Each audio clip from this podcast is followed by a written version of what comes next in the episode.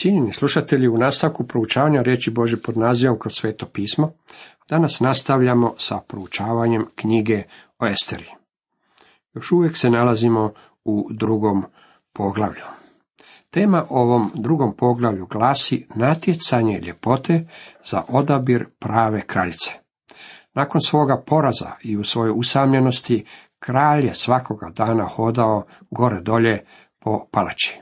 Razmišljao je o vašti, međutim zakon kojeg je donio o kraljici nije se mogao mijenjati. Odbacio je od sebe tu predivnu ženu i nikada više neće moći biti s njom. Sluge su znale u kakvom se stanju nalazi kraljev um, pa su ga pomno pratili. Znali su da se nešto mora poduzeti. Zapazite kakav se proces uljepšavanja provodio nad djevojkama koje su bile pozvane na dvor u harem da bi između njih odabrali novu i pravu kraljicu. U dvanaestom redku Boža riječ nastavlja. Svaka je djevojka morala ući kralju kad je na nju prema uredbi za žene došao red. To jest nakon dvanaest mjeseci, jer tada se završavalo razdoblje njihova uljepšavanja. Šest mjeseci uljem iz mirne, a šest mjeseci balzamom i ostalim pomastima za žensku njegu. Moram ovdje napomenuti da ako vam supruga troši nekoliko sati u salonu za uljepšavanje, ne biste se trebali tužiti. Ove su djevojke ondje provodile cijelu godinu. Prvih su šest mjeseci odlazile u kupalište na tretmane uljem. Zatim su drugi šest mjeseci odlazile na parfumiranje. Pretpostavljam da su se i kupale u parfemu u ono vrijeme kako bi bile spremne doći pred kralja. Lako opažamo veliki naglasak koji se stavljao na tjelesnost, što je bila jedna od glavnih karakteristika poganske kulture. Što se mi budemo više udaljavali od Boga, to ćemo u našim trgovinama imati više blagajni za naplatu sredstava za uljepšavanje. Jeste li to zapazili? Osim toga, nažanjem broja tretmana poljepšavanja, razočaravajuće je što ne viđamo više ljepote nego što je viđamo. Ove su djevojke, međutim, prolazile kroz cijelu godinu tretmana poljepšavanja kako bi mogle ući u natjecanje. Žene se nisu mnogo izmijenile tijekom godina. U ovome natjecanju koristilo se mnogo šminke da bi se djevojka učinilo privlačnima. I danas se koristi mnogo šminke. Nadam se da nitko neće raspravljati sa mnom o upotrebi šminke ili o tome je li Estera trebala uopće ulaziti u ovo natjecanje ili ne. Ako ćemo iskreno, mislim da nije trebalo ulaziti u natjecanje. A vidjet ćemo da joj šminka niti nije bila potrebna. Postoje mnogi ekstremisti kada je riječ o pitanju šminke. Jedna draga gospođa došla je k meni još dok sam bio pastor, držala je da djevojke koriste previše šminke.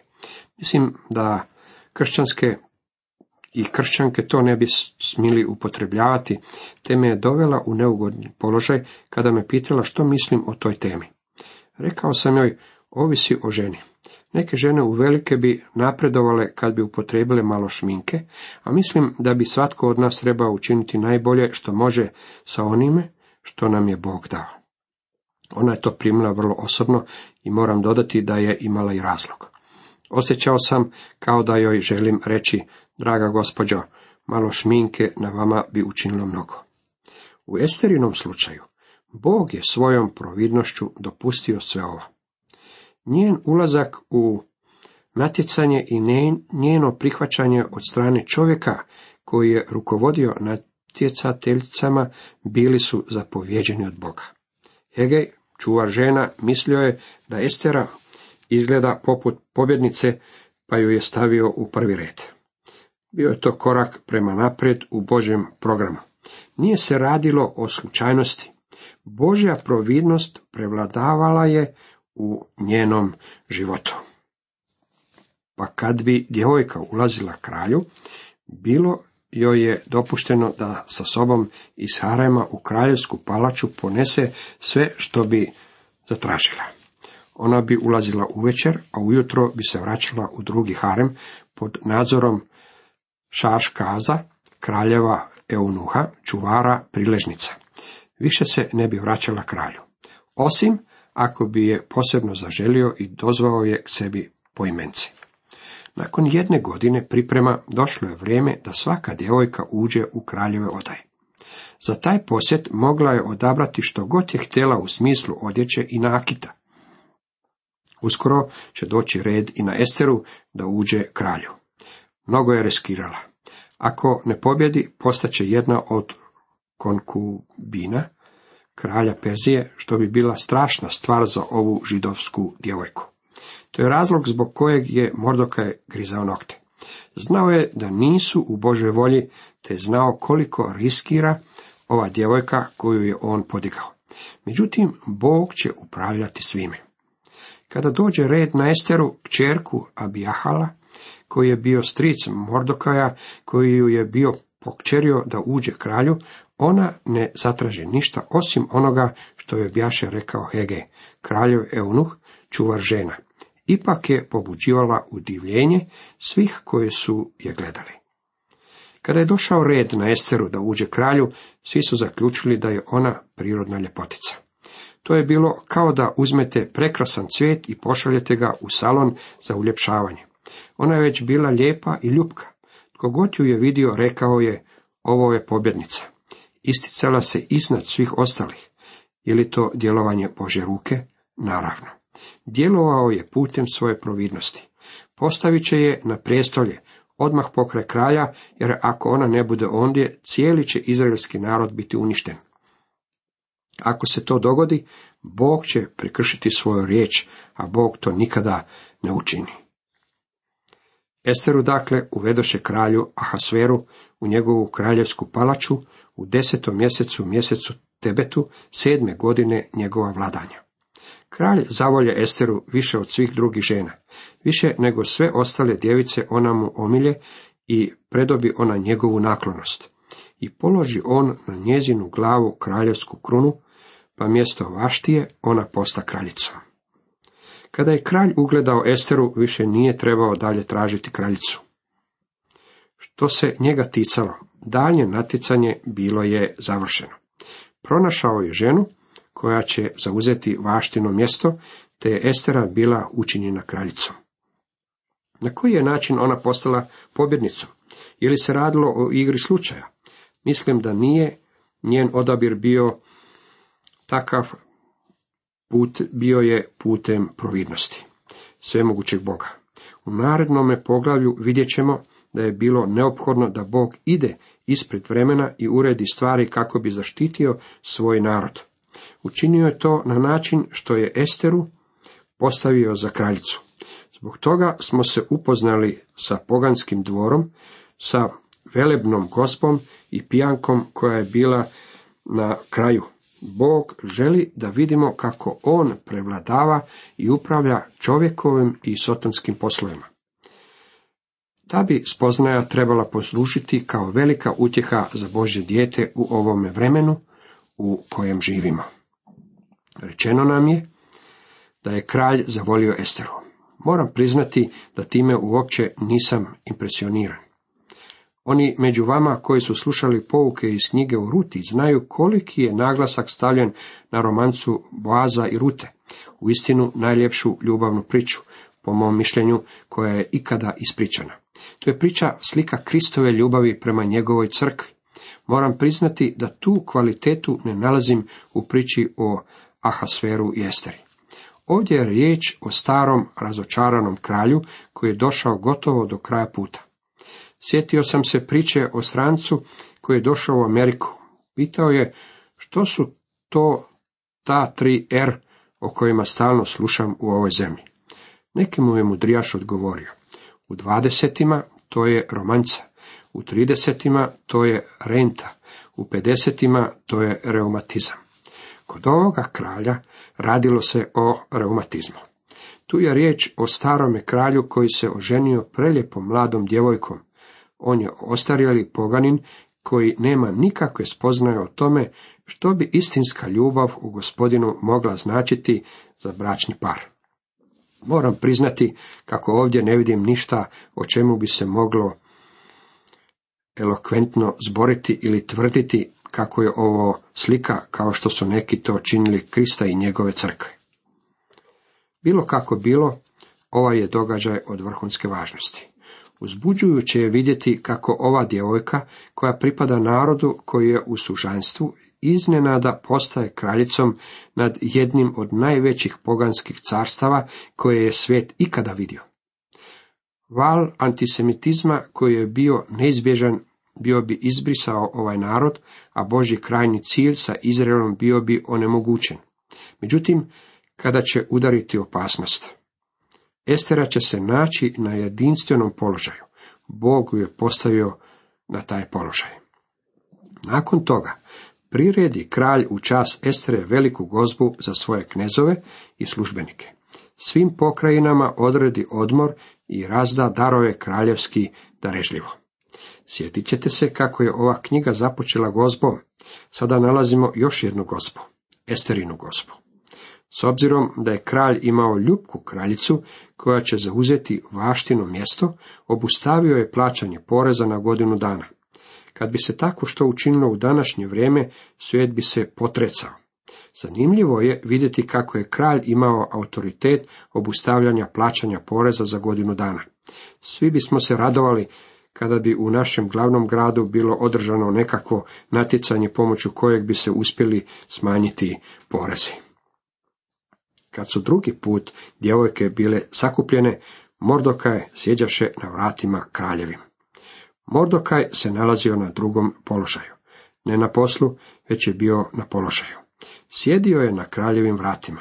To je značilo da je postao sudac, jer su vrata drevnih gradova služila kao sudnica.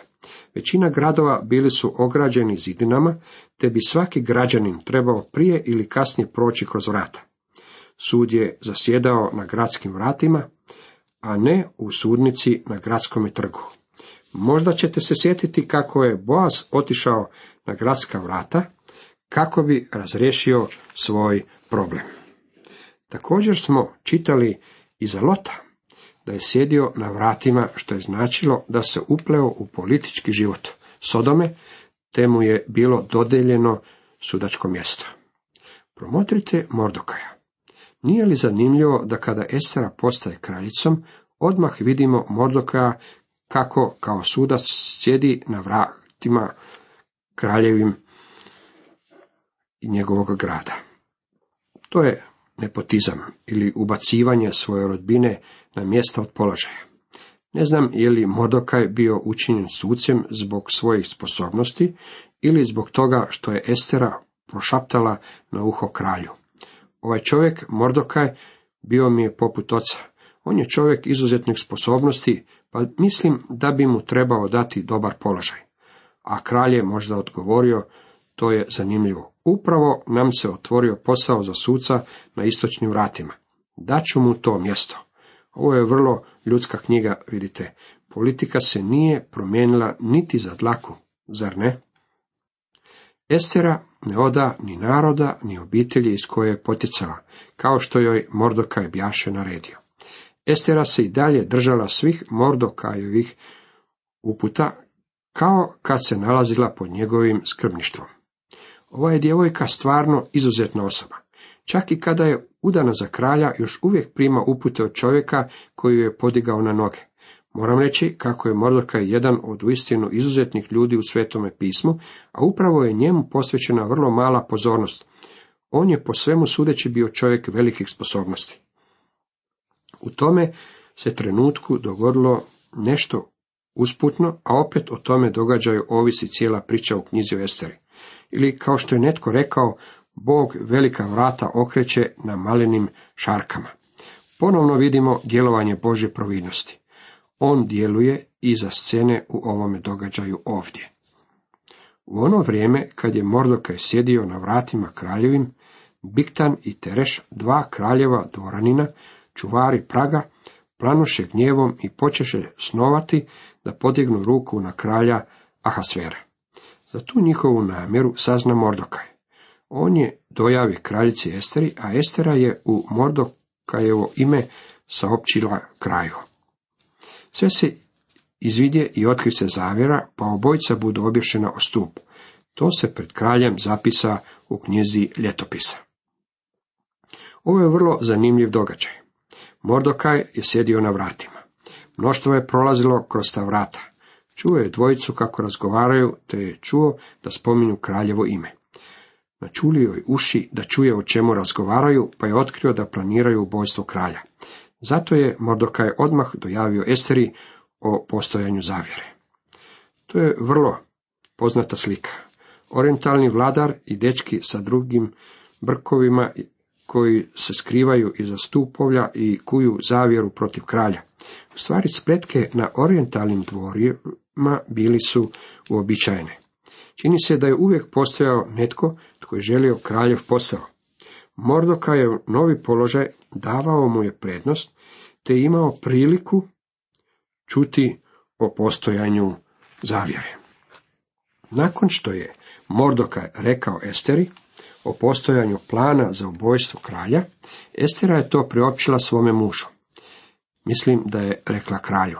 Sjećaš se da sam ti preporučila Mordokaja kao suca. Možeš vidjeti da već jako dobro obavlja svoj posao.